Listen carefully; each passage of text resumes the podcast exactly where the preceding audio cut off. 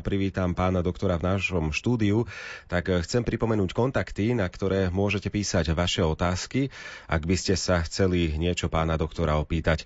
Môžete písať SMS správy, a to na číslo 0911 913 933 alebo na číslo 0908 677 665. Takisto môžete aj telefonovať, a to na číslo 048 471 08 88 alebo koncovka 89. A môžete písať aj e-maily na adresu lumenforum@lumen.sk. Príjemné počúvanie poradne vám praje moderátor Andrej Baldovský. Poradňa doktora Miku. Pána doktora Karola Miku už vítam aj v štúdiu. Prajem príjemné popoludne. Ďakujem veľmi pekne. A od týchto chvíľ sa môžete dovolať alebo dopísať aj vy, poslucháči, na spomínané kontakty, ak chcete dať pánu doktorovi otázku. Niektorí z vás ste nám poslali otázky už dopredu, a to písomnou formou. Tak vyberáme napríklad z otázok, ktoré nám zaslal poslucháč, ktorý sa podpísal ako poslucháč spod Tatier. Tak napríklad, pán doktor, náš poslucháč píše o mykoze palcov. Píše, mykoza palcov, spočiatku som si myslel, že je to zapríčinené chôdzou, som totiž dlhoročným turistom a pred rokmi som nosil topánky, ktoré som obúval ešte pred viac ako 50 rokmi. Je možné, že niekto, keď používa veľmi dlho tie isté topánky, a 50 rokov to je naozaj veľmi dlhý čas, že to môže spôsobiť aj mykózu? Tak tá mykóza tam musí sa najprv zaniesť, že sme, povedzme, bosými nohami vstúpili do papuč niekoho, kto tú mykózu má. Ale tá mykóza sa nedá vyliečiť, ak je tá noha vo vlhku a teple. Čiže musíme mať pohodlnú obuv, veľkú a takú, ktorú by sme mohli dezinfikovať aj znútri. Je na to ten sprej antimykotický, takže sa vystriekajú tieto topánky znútra. No, ale keby sme to len liečili, tak vyliečiť sa to samozrejme dá, ale ak to má potom takú základňu v tých topánkach, tak musí sa vzdušná obuv, alebo taká, čo priamo, by som povedal, je prievan cez tie topánky. Takže tam na tomto veľmi záleží. Halux, to je vytočenie palcov na nohách. Aj na to sa pýta poslucháč spod Tatier, ale ja verím, že aj viacerí poslucháči, ktorí nás počúvajú, vedia, že takýto problém existuje. Viacerí sa zrejme s tým aj fyzicky stretli. Akým spôsobom riešiť toto vytočenie palcov? No, najprv by som povedal, že ten palec neotočí sa sám od seba. Je to následok nevhodnej obuvy. Predtým boli topánky, ktoré sa volali šímy, také úzke, a tam ten palec sa deformoval a potom už dávno tie šímy nenosili tí pacienti, ale už ten pacient išiel tam, kde nemal. Dá sa to riešiť len operačne, a je to taká operácia, no, poodrubovať z toho všetkého a poskracovať. Ostaňme ešte pri nohách, kladívkové prsty na nohách, to už zrejme tá príčina je už iná. No, to isté. To isté? To isté, keď tie prsty nemajú dosť miesta do diaľky a musia sa zohýňať, no tak zohýňajú sa, až napokon sú z nich kladívkové prsty. Uh-huh. Čiže tam vždy, a to platí o všetky obuvy, človek, keď sa obuje, a má to byť normálna obuv, tak musí vedieť s tými prstami hýbať. Ak sa s nimi nedokáže pohnúť, že sú také stiesnené, tak si provokuje o niektorú z týchto ochorení do budúcnosti, sčítanie tej mykózy, čiže plecňového ochorenia. Čiže napríklad v lete odporúčate nosiť skôr sandále ako bežné topánky? Áno. Kvôli tomu, že tie prsty sú potom uvoľnené. Pravda, to je vzdušné a... Čiže tá vzdušnosť pomôže napríklad pri problémoch s mykózou a to, že ľudia môžu pohybovať prstami. Áno, tak zase aj proti tomu haluxu. Aj proti kladívkovým prstom. Už by sme mali mať na linke prvého poslucháča. Pekný deň prajeme komu a kam. Dobrý deň, tu je Straková z Oraly. Dobrý deň. Ja by som chcela pána doktora opýtať, ja mám zúženie spinálneho kanála a či sa to dá liečiť a čo je príčinou toho spinála, že sa mi zúžuje ten spinálny kanál a či je vhodná operácia ako pre mňa, lebo už mám 70 rokov. Áno. Či je to nebezpečné, to mi musíte povedať vaše symptómy. Čo pri tom cítite? A prosím, ak sa dá, vypnite si rádio, tým pádom nebude spätná väzba. Haló? Áno. Nech sa páči, môžete si vypnúť rádio s tým, že budeme sa počuť cez telefón. Dobre. Áno. Dobre, ďakujeme a poprosíme vás o tie symptómy. No? Tie príznaky vaše, lebo na tom záleží aj postupu. Pán doktor, mňa strašne kríže bolia a potom mi do nôh ide ako po kolenami, ako keby mi začali nohy meravieť. Je to vždy na tej istej nohe? Viac menej na pravej nohe, ale kríže ma hrozne bolia. Ale ja som bola vo februári v nemocnici. Áno. A tam mi potom povedali, že by operáciu im moc neodporúčajú. Áno. Tak tu je možné predpokladať výsledok tej operácie už z toho vzhľadu. A neurochirurgovia nám to robia veľmi poctivo.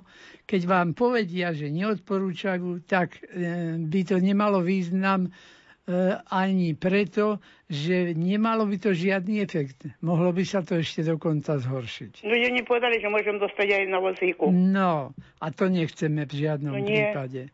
No, tak tam je dôležité, aby tie stavce netlačili vzájomne na seba, čiže už aj v tej polohe chrbtici je veľký dôraz na to, aby ste neboli v nevhodnej takej pokrčenej alebo stočenej polohe zohnutá. Vy sa zohnite aj vystrite, ale nie v takej polohe zotrvávať. To je veľmi dôležité. Čiže pohybujte, krúťte doprava, doľava, ale nebyť v jednej takej vynútenej polohe, by som to povedal, kde sa toto potenciuje, čiže znásobuje a dochádza potom k bolestiam aj vtedy, keď už to netlačíte. No keď ho troška porobím, ono mi potom už ako strašne ma chrbát bolí. Áno, no tak napríklad vy by ste sa nemali zohýňať, takže ohnite chrbát, ale drepovať. Keď niečo chcete, tak tú chrbticu viac menej nechať vystretú celú a len zohnite sa v kolenách, učupte sa a tak si dočiahnete rukou. No, lebo ak sa na silu budete ohýňať, tak si to vlastne zhoršujete a vám tak by to bolo zo dňa na deň horšie. A takto, keď budete šetriť tie bolestivé pocity, veď Pán Boh nám to na to stvoril bolesť, aby sme do tej polohy to nedávali. No ale keď to provokujete, tak s tým vlastne zhoršujete celú vec aj upevňujete, aby to bolo potom aj v kľude, aj keď to nepohybujete. A ten spinálny kanál, to je hlavne, prosím vás, pekne čo? To je ten kanál, cez ktorý ten nerv vyčnieva, ale ak myslia celý kanál, tak to by ste mali také čiastočne ochrnutie v oboch nohách naraz. To nie je možné. No nie, zatiaľ to nemám. No. Dobre, ďakujem vám veľmi pekne. Majte sa krásne. Do počutia. Poďme sa pozrieť aj na otázky, ktoré nám píšete. Píše nám posluchačka Mária: prosím, mám bolesť pravej ruke v pleci, čo som takú bolesť v živote nemala. Mám 75 rokov a mám veľa práce v záhrade. Pán doktor, to zrejme s tým súvisí, nie? Práca v záhrade a bolesť v pleci silná. Áno, možná to plece dávate do takej polohy, ktoré ono neznáša. To ale si môžeme pokaziť napríklad aj v spaní, keď máme ruky nad hlavou, alebo si to plece vždy zaľahneme, že dáme ruku buď dopredu, lebo ju stočíme dozadu a vtedy na to plece priatne tlačíme. Tak tomuto sa vyhýbať a nechať to pliecko pekne v takej relaxačnej polohe, aby bolo v takej nenútenej polohe. No. Uh-huh. A môže sa stať, že keď niekto už má také pravidelné alebo aj chronické bolesti v pleci, že tam dôvod bude nejaký iný, napríklad zápal v svale? No zápal, keď bol zápal, tak ten sa prakticky ani nemení, je stále rovnaký, či tým hýbeme, lebo nehýbeme, len hýbaním sa zhoršuje. No a dobre robia v tomto, ten zápal, keď je tak, je obyčajne politopný, čiže na viacerých miestach naraz. To patrí väčšinou do neurologickej kompetencie, a tam sa to dá vyšetriť vyšetrením tých krvných bielkovín, ktoré reagujú na zápaly. No, to môže len špecialista podnikať, lebo všeobecný lekár nemá kompetenciu na všetky tie klinické vyšetrenia.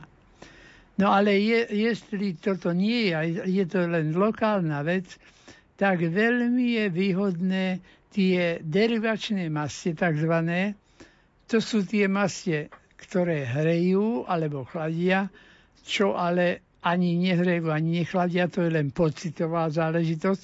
Keď povedzme tá mať akože hreje, ale my sa tej ruky dotkneme, ona, alebo toho miesta po tretieho dotkneme, ono nie je horúce. Ono je rovnaké ako na druhom pleci.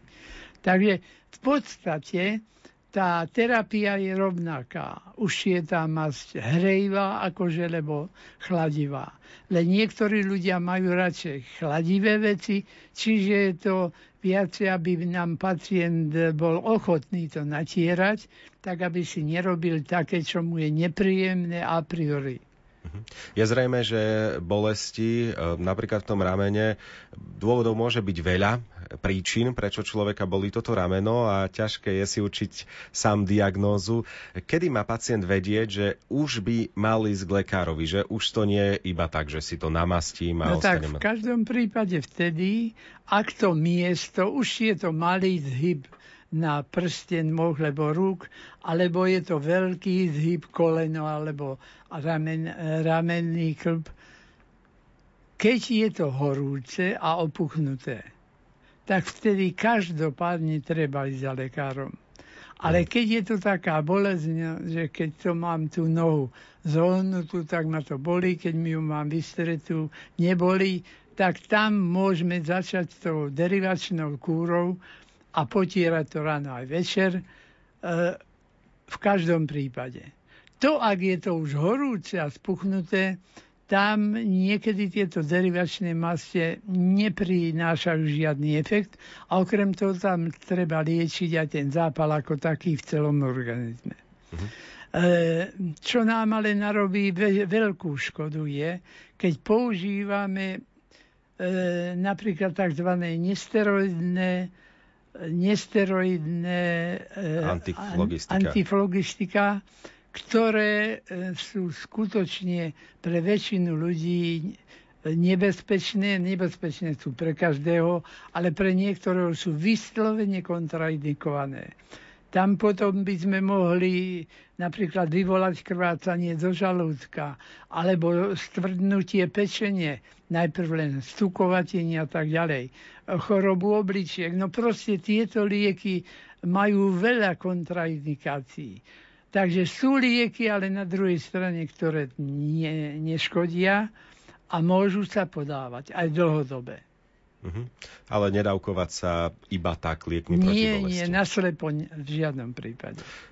Keď už spomínali ste ten spánok a to príľahnutie napríklad končatiny, ja si myslím, že je to taký častý prípad mnohých ľudí, že sa budia s tým, že majú strpnutú ruku alebo že ani necítia. Áno, správne ste to pochopili. Môže to z dlhodobého hľadiska veľmi poškodiť tej ruke? Že keď človek pravidelne takto spáva?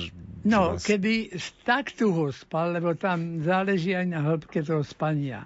Ak spí niekto tak plitko, ako mamičky zvyknú, keď majú deti pri sebe, tak jednoducho trpne, ona si tú ruku otočí aj dobre. Ale ten, čo má taký tvrdý spánok, ten si môže úplne dostať do tzv. Parézy. Tzv. Ochrnutie milencov sa tomu hovorí, hovorili sme tomu v medicíne, že je priľahnuté, ak mal pod hlavou svojho partnera ruku a nechcel ho budiť a nechal si ju tak ráno nevedel, úplne ochabnutá ruka. A niekedy sa takéto veci liešia celé mesiace. Mm-hmm. A ostane určité poškodenie. To sa môže stať, no. Takže je teoreticky možné, že teraz partner priľahne partnerovi ruku a tým pádom tú ruku už nebude môcť do konca života človek používať? Že až tak by to ochrnulo? Až tak to sa nám nestávalo, teda, že by sme zachytili v medicíne, ale že sa to mesiace liečil, to áno. Závisí samozrejme aj od hmotnosti partnera. Áno. Ale vždy od toho, či je voči tomu citlivý, voči tomu druhému, lebo ináč by zobudil manželku, ležíš mi na pleci a tak ďalej. A ten chudák, čo sa neodváži ani jemne ju vytiahnuť pod hlavy, no tak ten bude trpieť. Takže v tomto prípade treba byť odvážny. No, veď, modlíme sa, že odpúsť nám naše viny, ako aj my odpúšťame našim viníkom. Tak ak seba máme rady, tak musíme mať, teda zrejme by sme mali mať rady aj tých druhých. No. Áno. A ten, čo si nedbá na svoje zdravie, nebude dbať ani na zdravie. Teda, keď má človek rád manželku, mal by mať rád aj seba a tú ruku tým sadom dať preč. Aj seba mať ráda. Poprosiť ju, aby mu láskavé hlavičku zdvihla. A to už odbočujeme k takým filozofickejším témam. Poďme sa pozrieť na ďalšie otázky, ktoré nám píšu poslucháči. Píše nám nepodpísaný poslucháč, ako sa lieči periodická paralýza. Tak, pán doktor, priznám sa, že ja ani neviem, čo to je. No, ale to by nám musel vysvetliť tie symptómy, aké má. Mhm. Tak to poslucháč nevysvetľuje. Nie. Tak periodická paralýza, to neviem.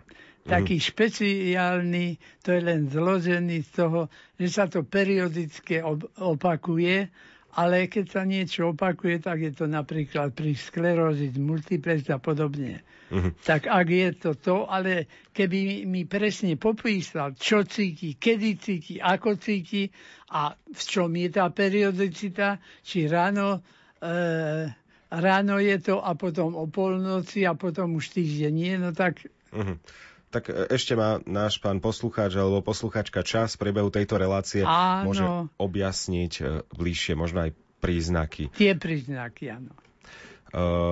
Prišla nám ďalšia správa. Ako na chronickú únavu, pán doktor? Veľmi jednoduchá otázka. Myslím si, že mnohí ľudia s tým majú problém s chronickou únavou. Áno, ale väčšinou sa za to skrýva naša aj medicínska nevedomosť. Keď niečo nevieme, tak to povieme, to chronická únava. A pritom to môže byť napríklad tuberkulóza. Uh-huh. Môže to byť chronický zápalový proces. Môže to byť chronické dietovanie na nejakej nemožnej diete, kde sa organizmus nezasíti tými správnymi látkami a dojde potom takému vyčerpaniu centrálneho nervového systému, že ani mozog nemá výživy dostatok. Uh-huh. Takže chronická únava, no, tak čo môže človek spraviť, aj keď nie je lekár, môže si merať teploty. Ak má chronickú infekčnú chorobu, a z toho je to, tak tá teplota síce nebude 39,5, ale 37,23 bude. 37,23 bude.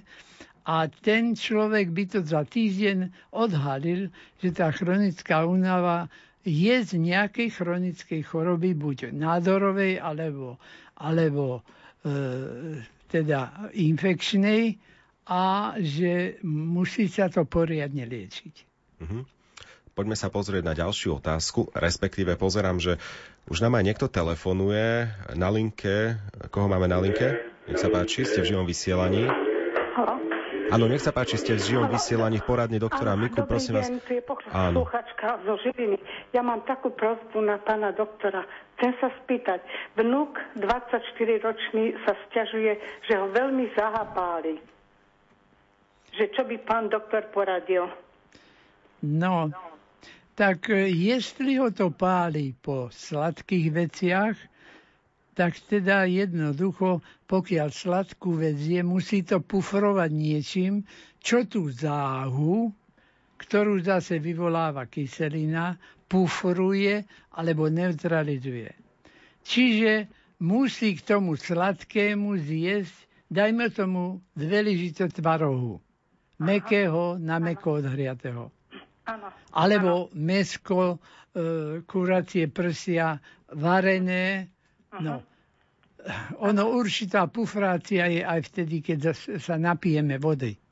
Lebo tú kyselinu rozriedíme a za chvíľu to môže prejsť. No, keď sa nám to stane v noci, že nás zrazu začne páliť záha, zobudíme sa, môže to byť regurgitácia tej kyseliny do pažeráka a aj do úst.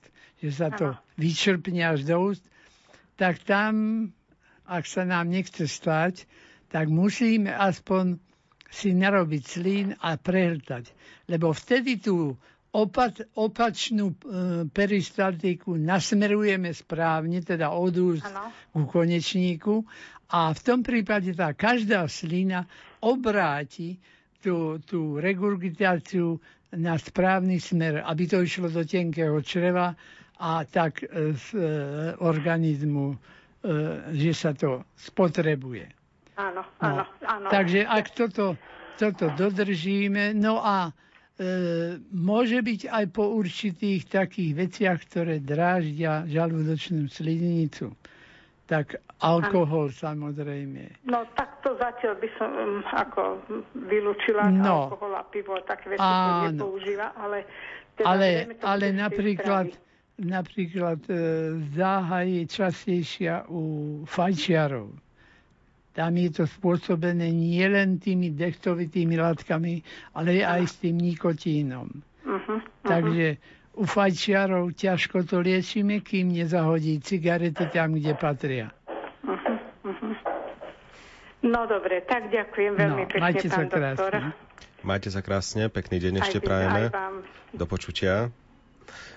A možno, pán doktor, ani netreba pripomínať, že mnohí ľudia riešia toto pálenie žáhy veľmi jednoducho sódou, bikarbónou, a že to je taká vratná reakcia, nie? No, že dobre, že ste to spomenuli, pretože ak si dáme lyžičku sódy bikarbóny, tak z toho sa nám v organizme spravia dve, no tak zhruba, však nie na miligramovú dávku, a dvojnásobné množstvo sa nám vytvorí soli kuchynskej a z tej sa vytvorí mnohonásobne viac kyselín, ako by sa vytvorila bez nej.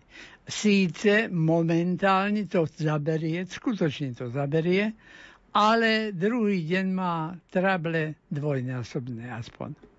A keď si dá potom človek aj na ten druhý deň sodu bikarbonu, aj na tretí? Tak sa to nikdy nevymoce. Dostane sa do toho kruhu blúdneho a potom stále si to on predlžiava. Ak to pufruje tým tvarohom, a ak si nedáva napríklad zápraška, kde sa robí, tam sú látky, to je to, čo nás páli v očiach, keď sa zápraška praží. Tak tieto akroleíny, tieto pôsobia zvýšenie kyselín žalúdočných, tak jednoducho nerobiť záprašku. Dá sa aj na sucho múka troška oškvariť, bude hnedá, ale nie sú tam tie látky, ktoré nám to spôsobujú. A dá sa aj nejakým spôsobom fyzicky dopomôcť tým kyselinám a tomu jedlu, ktoré je v žalúdku, aby sa dostalo ďalej? Napríklad, myslím, drepovaním. Ak by človek spravil 30 drepov, môže to pomôcť? No, nie. Ak by sme tých drepov spravili veľa, môžeme vracať a tú kyselinu vyvracať, ale nepohneme ju rýchlejšie. Ale potom je jednoduchšie to pufrovanie vodou, čistou vodou. Keď sa to ale neutralizuje magnéziou napríklad, tak magnézia usta, sa to volá latinský, tá drvená magnéziové jóny, tak tie alkalické procesy sa urýchlia a prejde to pálenie záhy. Sú na to rôzne tabletky, kde je toto. Ale ak smiem poradiť, nekupujte si tie, kde je to tá pufračná látka alumínium. Čiže? Hliník. Áno. Hliník to nie, lebo nejaké tie to množstvo sa v organizme dostane a patrí to medzi kovy, ktoré nechceme vidieť v organizme zbytočne. Za to sme zrušili alumíniové riady a tie ešúsy, čo na vojne sme v takom si nosili mínáš. Dáme si na chvíľočku prestávku spolu so Skivou a potom sa vrátime k našej poradni doktora Miku.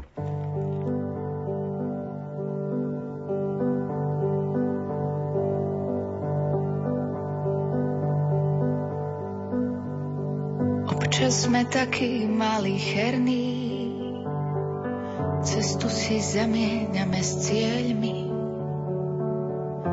Máme dôležité plány, sme silní, skvelí, nezávislí sami. Je jedno, či máme dvere z dreva, či z kovu, keď sú zamknuté a nie sme za nimi spolu. Dávno sú zabudnuté sľuby, tvoje ruky, Margarety, ľúbi či neľúbi. Iskru necítiť, úsmevy nevidieť. Prosím, nájdime cestu späť, cestu k sebe domov.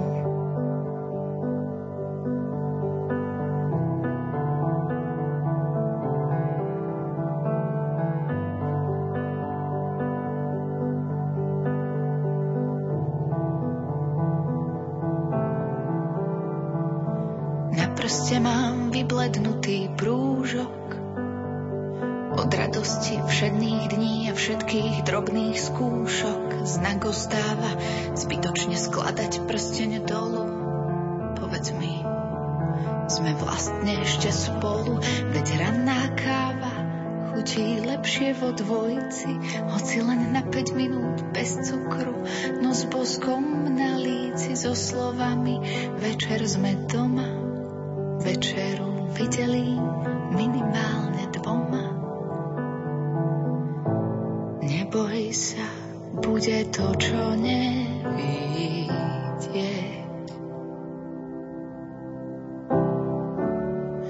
Prosím, nájdime cestu späť, cestu k sebe domov,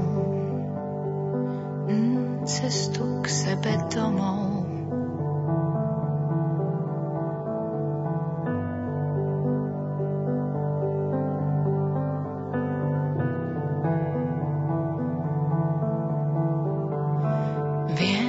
Že nie vždy sa ti správne prihováram, keď si hladný, nervózny, unavený, keď na hlavu ti všetko padá. Aj to viem, že občas sú ostré tvoje slova, no len preto, aby si neistotu schoval. A keď nám kvapká kohútik a tečú nervy. Vyhorí žiarovka a ja som nekúpila žiadnu do rezervy. Zapáľme sviečku, vieš tú, čo je skoro celá. Dal si mi ju, keď sme k moru nešli, keď som ochorela. Stačí len malý plameň do tvári uvidieť. Som rada, že vždy poznáme cestu späť. Stačí len malý plameň do tvári uvidieť. Som rada, že vždy poznáme cestu späť. Cesta domov, to je názov piesne od Skiwi, ktorú sme si práve vypočuli na rádiu Lumen. A my pokračujeme v dnešnej poradni doktora Miku. Poradňa doktora Miku. Pán doktor Karol Mika je stále naživo prítomný v našom banskobystrickom štúdiu Rádia Lumen a prítomného už by sme mali mať aj poslucháča na našej telefonickej linke. Pekný deň prajeme komu a kam. Dobrý deň, pozdravujem vás, tu poslucháč z Hornej Nitry. Ja by som sa chcel pána doktora spýtať na liek proti veľkej bolesti a je to liek, ktorý používa profesor Pavelka v reumatologickom ústave. Skúsme nehovoriť konkrétne mená. Ani konkrétne názvy. Či on sa s takým liekom stretol, treba, ja som ho chcem dať predpísať u nás pani doktorke do investícia, bohužiaľ ona pán poslucháč, počujete ma? Možnosť, aby tento liek predpísala. Pán poslucháč. Je to proti bolesti a že či pán doktor má na to nejaké schopnosti alebo vie poradiť, že by som sa k tomuto lieku dostal, alebo ho kúpil, ja ho chcem aj kúpiť hotovosti, ako koľvek sa k nemu dostať, čo tento profesor tieto lieky predpisuje. No, pán poslucháč, nemôžeme vám odpovedať na vašu otázku, pretože nemôžeme hovoriť o konkrétnych liekoch alebo o konkrétnych ľuďoch. Ak sa dá, tak skôr skúste popísať váš symptóm alebo váš zdravotný problém, na ktorý by ste potrebovali získať nejakú pomoc a pán doktor vám veľmi rád poradí. No to je jednoduchá vec, trvajúce bolesti neliečiteľné, čo nevie. Používam Voltaren 50, je to vynikajúci liek, je to slabé. Dobre, takže vieme, že sa jedná o silné bolesti. Pán poslucháč, odpovieme už mimo linky do počutia a pán doktor odpovie na vašu otázku. Tak poďme sa zamerať na tie silné bolesti, tak on akurát pomenoval nesteroidné antiflogistika, u starších ľudí by to mohlo viesť aj k veľmi nepríjemným a životohrozujúcim stavom. Takže máme spústu liekov, a to každý lekár vyšetrujúci, aj každý špecialista vie, ktoré sa môžu dať, aby bolesti neboli. Tam, ktorý ten poslucháč povedal, liek, ktoré ani nie sú analgetika, čiže kombináty nejakých druhých vecí sa dávajú pri špeciálnych veciach a sú tam aj kortikody a tak ďalej. A to každý nemôže, niekomu by to robilo sekundárne nepríjemné veci. Takže vždy podľa prípadu môžu sa dávať všetky lieky, ale niektoré môžu byť nepríjemné, tak treba si vyberať tie, ktoré pri dlhodobom užívaní neublížia človekovi. Mm-hmm. Poďme sa pozrieť na ďalšie otázky, ktoré nám poslucháči píšu. Prosím pána doktora poradiť, mám myasténiu gravis a som okrem iného na kortikoidoch. Cítim sa slabá. Prosím poradiť, čo môžem ja urobiť, aby som mala aspoň nejakú silu. No, tak tam sú špeciálne lieky, ktoré sú na tú myasténiu a ich generický názov môžem povedať. Je to syntostigmín, alebo prostigmín, alebo deriváty tohto lieku. A tento liek sa dáva vtedy, keď tá myasténia vrcholí. Napríklad Myasténia je taká, že pacient ťažko dýcha, nevie dýchať, nevládzu mu tie svaly pracovať. Pri typickej myasténii poklesá viečko tak, že pacient si nedokáže svojou vlastnou silou otvoriť oči. A musí hlavu zakláňať dozadu, aby mu tá úzka štrbinka stačila na to videnie. Takže to je skutočná tá choroba a tam sa to lieči injekciami alebo tabletkami týchto liekov, ktoré sú rôzne a pacienti to majú dostupné u svojho lekára. Aj prípadne u špecialistov. S opuchnutými očnými viečkami súvisí aj otázka ďalšej našej poslucháčky Zity. Chcem sa spýtať pána doktora Miku. V poslednom čase, približne 2 týždne, mám ráno opuchnuté očné viečka a puchnú mi aj členky. V noci sa veľmi spotím. Cez deň sa to dá vydržať. Prosím vás, poradte mi, je to z obličiek alebo niečo iné? No. Niekedy mám aj problémy s močením, doplňa naša poslucháčka a píše aj svoj vek. Mám 61 rokov. Toto je správne popísaná vec, že popísala symptómy presne. Tie opuchnuté viečka síce môžu byť v krajných prípadoch aj po veľmi pevnom zovretí očí. Keď sú zažmúrené tak násilne a v určitom spaní, v určitom druhu hlbokého spánku môžu byť a vtedy tie viečka môžu opuchnúť. Ale ak sú tie viečka naozaj opuchnuté, treba vyšetriť moč. A ak uniká bielkovina, tak je to potom z obličiek. Mhm. Píše aj ďalšia poslucháčka z Banskej Bystrice.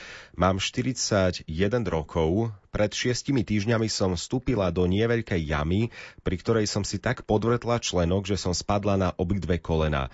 Členok mi opuchol, bol veľmi bolestivý. Liečila som ho obkladom z bieleho vína, natierala som octanovou masťou a heparoidom. Členok ma už výrazne nebolí, môžem normálne chodiť, ale v popoludnejších hodinách mi noha opuchne. Večer je to výraznejšie. Ráno je noha odpuchnutá. U lekára som nebola. Viem s tým niečo urobiť? Tak tieto podvrtnutia alebo distorzie sú nepríjemné, lebo sa neliečia zo dňa na deň. Tam pri tom víne, keď si poslucháčka dávala, tam záleží na tom, aby to bolo víno nekvalitné.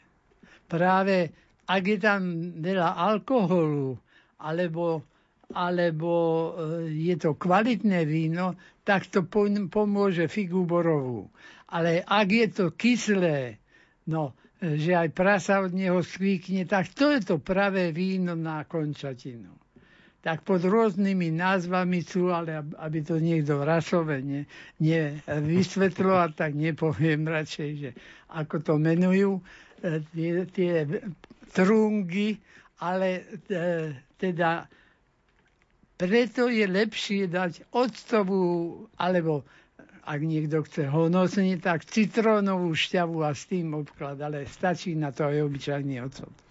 No ale neslobodno na podvrtnutie dávať horúce aplikácie a horúce kúpele. Tým by sme tomu podvrtnutému členku veľa nepomohli, ale zhoršiť by sme to mohli. Je dobre, keď po takomto sa nosia topánky celé, ktoré držia ten členok podopretý.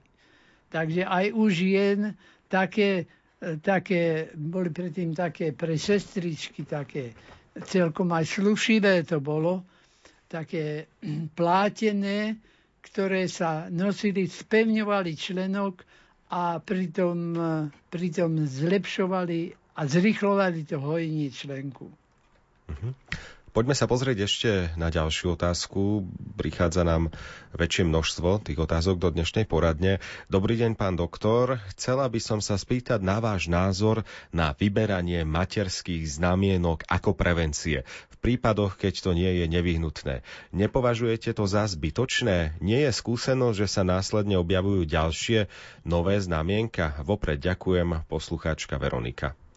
Áno, tak tam je to od druhu závisle, ak sú to také bradavičné a takéto tie sa môžu vyberať stále a nie je to nebezpečné, ale ak je to pravé znamienko, to čierne, materské a je to napríklad na chrbte medzi lopatkami a je to na mieste, kde sa podprsenka u žien šúcha, dotýka a traumatizuje, tak rozhodne to dáme operovať. Lebo tam by to dráždenie od tej podprsenky, prípadne ak je tam ešte aj nejaká spojka tej podprsenky a dojde k takej traumatizácii, tam by naozaj sa to mohlo evokovať aj do zhubného bujnenia. Takže radšej vtedy vybrať.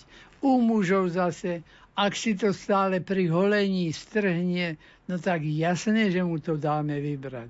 Alebo dá sa zariasť ako medveď a potom už, keď to netraumatizuje, môže to tam mať. Áno, tak ono je to ten dobrý spôsob, že keď človek má na brade to materské znamienko, tak jednoducho si vypestovať bradu a už nemusí riešiť vyberanie. Ale ešte k tomu tá dodatočná otázka našej poslucháčky, ktorá sa pýtala, že či sa následne nemôžu objaviť ďalšie nové znamienka, keď je jedno vyoperované. To nesúvisí. Lebo tam sa to znamienko vždy berie aj trošku z okolia, čiže berie sa širším záberom. Nie len presne, striktne vyseknúť ten kruh, ktorý je tam. Stihneme ešte aspoň jednu otázku prečítať, tak napríklad píše nám poslucháčka Hanka a prosí o radu pre jej otca, ktorý má v pravej slabine 3 tmavohnedé pupenčeky. Čo to môže byť a ako to liečiť? Môžu to byť aj bradavice. Ak sú bradavice, to možno liečiť, a keď ich chceme liečiť, tak dá sa to zmrazovať, ale tam tá liečebná procedúra je troška dlhšia, lebo to sa chodí dlhšie, a vždy sa to zmrazí, až napokon tam nie je nič. Ešte jedna otázka. Dobrý deň. Viete mi prosím poradiť, ako liečiť tetániu? Čo môžem urobiť pre zlepšenie stavu? No, príčina tetánie môže byť multifaktoriálna a nemožno to povedať jednou vetou. Teda, ak chýba magnézium, kálium, natrium, tak kalcium, po každom z týchto prvkov môže byť tetánia. A tetánia môže byť z nedostatku tekutín. Čiže niekedy stačí celú tetániu riešiť tým, že budeme viacej tekutín, obyčajné vody alebo džúsov piť, nie tiež brndavé sladké vodičky, tak v tom prípade sa to vylieči perfektne. Ak je to ale v týchto prvkoch, tak každý prvok je závislý v prírode na určitom podaní, napríklad kalcium je v mlieku. Čiže tomu pacientovi, a kalcium má nedostatok kalcia, tak dáme mu mlieko, ale nezáleží na tom, či sladké, či kyslé napríklad. Rovnako mu to pomôže aj to, lebo ten vápnik tam je. Takže vždy podľa toho, čo tam chýba. Sme už naozaj na konci dnešnej poradne doktora Miku. V štúdiu bol prítomný všeobecný lekár, doktor Karol Mika. Ďakujem veľmi krásne, že ste si dnes našli čas. Veľmi rád. A ja ďakujem. Reláciu moderoval Andrej Baldovský. Ostaňte počúvať Rádio Lumen aj v najbližších minútach. Aktuálny čas 14:52,5. O malú chvíľu pokračujeme krátkými správami a potom, ak zostanete počúvať, tak sa po 15:00 môžete pomodliť korunku Božieho milosrdenstva. A nevynecháme napríklad z ďalšieho programu, spomeniem aj Cirkev dnes, 40 minút po 15:00 hodine. Okrem iného pôjdeme do obce Štiavnik, kde sa uskutočnilo požehnanie novej kaplnky svätého Františka z Asízi a sochy svätého Huberta.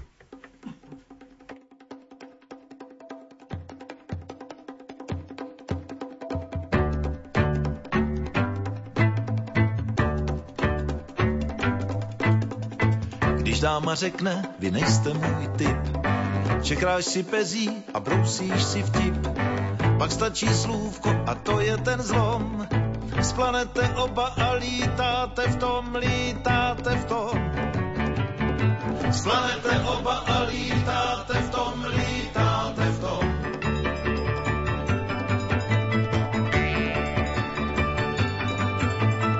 Chceš-li jí štěstí z oblohy snést, nestačí čekat na konjunkci hvězd. Musíš se snažit a to je ten zlom. Narostou křídla a lítáte v tom, lítáte v tom. Narostou křídla a lítáte v tom, lítáte v tom.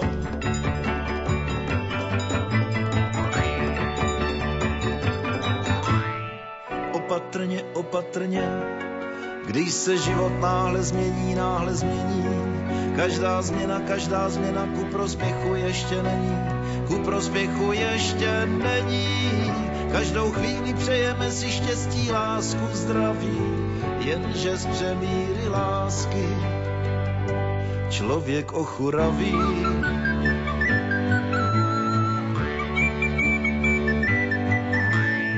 Prvních pár týdnů je Rádio Lumen.